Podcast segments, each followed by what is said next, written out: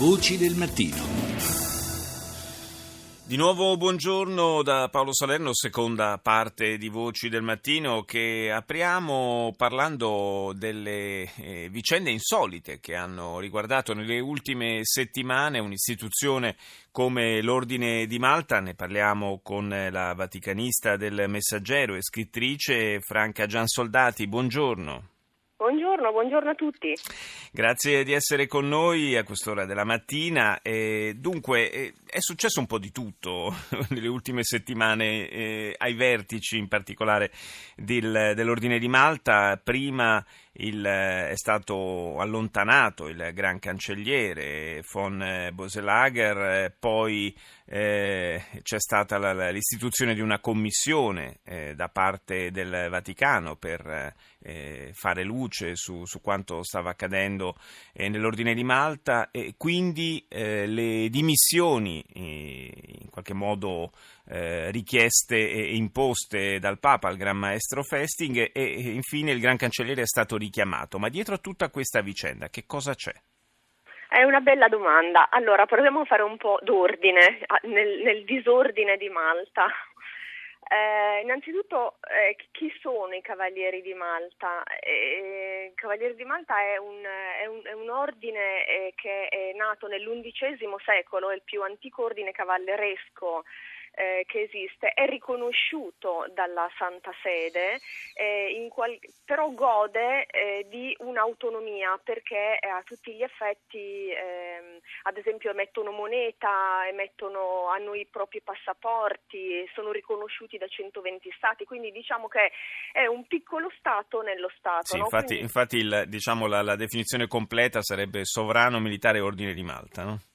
Esattamente. Eh, quindi per sintetizzare quello che è accaduto dal 6 di dicembre a oggi, eh, in questa sorta di tempesta perfetta, eh, abbiamo visto che eh, due piccoli stati in qualche modo eh, si sono eh, scontrati e alla fine la Santa Sede ha imposto, eh, ha imposto appunto di nuovo l'obbedienza, l'ordine, le regole. Che cosa è accaduto?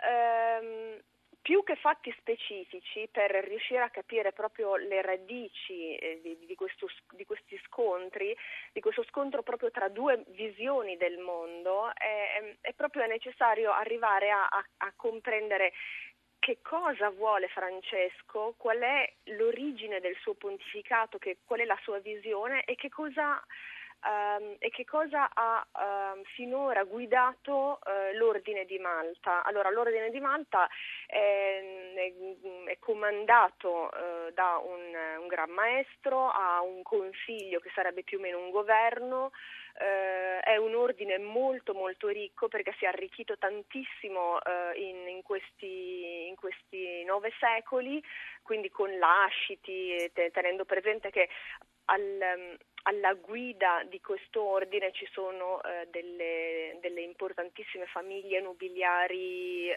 europee, mm. eh, principi, eccetera.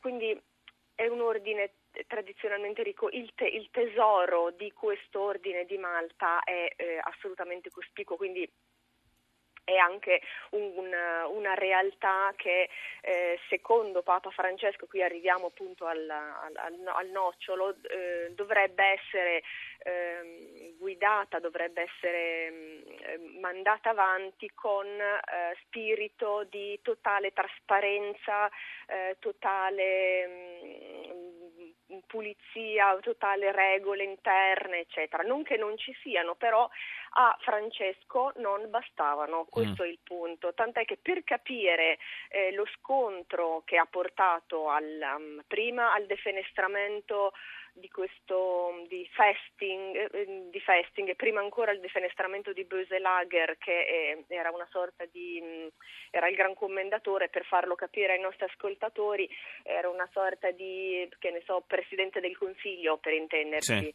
ehm, eh, che, che, comandava che guidava quindi il governo ehm, e che è stato defenestrato da Festing dal Gran Maestro il 6 di, eh, di dicembre eh, con un pretesto, è stata fatta un, un'indagine e si è capito che, che questo Böselager negli anni precedenti quando ricopriva la carica di diciamo, ministro della sanità, che sarebbe il grande ospedaliere, sempre per far capire agli ascoltatori, e quindi eh, che controllava tanti e tanti ospedali, tenendo presente che anche a Roma loro hanno un ospedale. Certo, quella è, diciamo, questa è un'attività che, che, è parte importante delle attività del, dell'Ordine di Malta, quella ospedaliera. Assolutamente, assolutamente.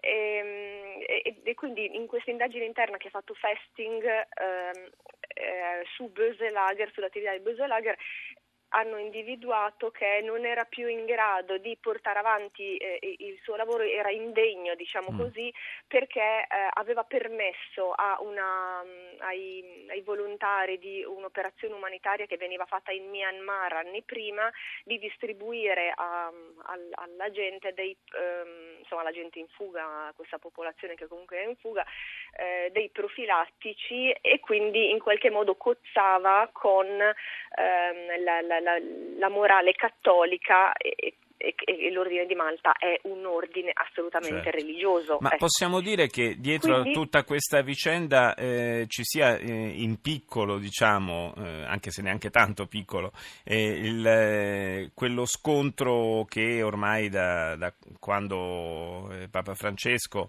è, è, alla guida della Chiesa Cattolica va avanti anche eh, all'interno delle gerarchie cattoliche tra i tradizionalisti e quelli invece che seguono il pontefice? Sì, ma lì ci arriviamo, eh, c'è anche quello, ma prima di tutto c'è proprio una visione del, del, mondo, una visione delle cose, una, una gestione. Eh, Papa Francesco cerca, da quando è arrivato, lo abbiamo visto dal 2013, cerca di eh, anche all'interno della Santa Sede mh, portare avanti un'opera di moralizzazione mm. interna. La lettera che Francesco ha scritto eh, ai membri dell'Ordine di Malta la scorsa settimana, che erano quelli che dovevano votare poi se ratificare eh, l'uscita di Festing oppure no, eh, c'è un passaggio in questa lettera che è chiave e si dice che l'ordine deve rientrare, deve ritornare a ess- a, ad agire in modo morale. Quindi, eh, quindi anche un'accusa abbastanza pesante, direi, da parte del pontefice. Eh, sì, un'accusa pesante di opacità. Eh, Lui certo. non vuole operazioni opache. Poi lì a questo punto arriviamo anche al, nelle beghe interne dell'ordine, che insomma ce ne sono parecchie. Eh, nel, quando è stato eletto fatto festing dai Cavalieri di Malta nove anni fa, c'è stato uno scontro tra i cavalieri, i cavalieri professi sono quelli che eleggono, quindi sono quelli diciamo i monaci per sì. intenderci, cioè quelli che, ehm, eh, che seguono l- la povertà, l'obbedienza. E, quindi sono monaci sostanzialmente, e mm, c'è stato uno scontro tra diciamo, la parte tedesca e la parte inglese, gli, gli italiani sono praticamente ininfluenti, mm. eh, ha vinto la parte inglese.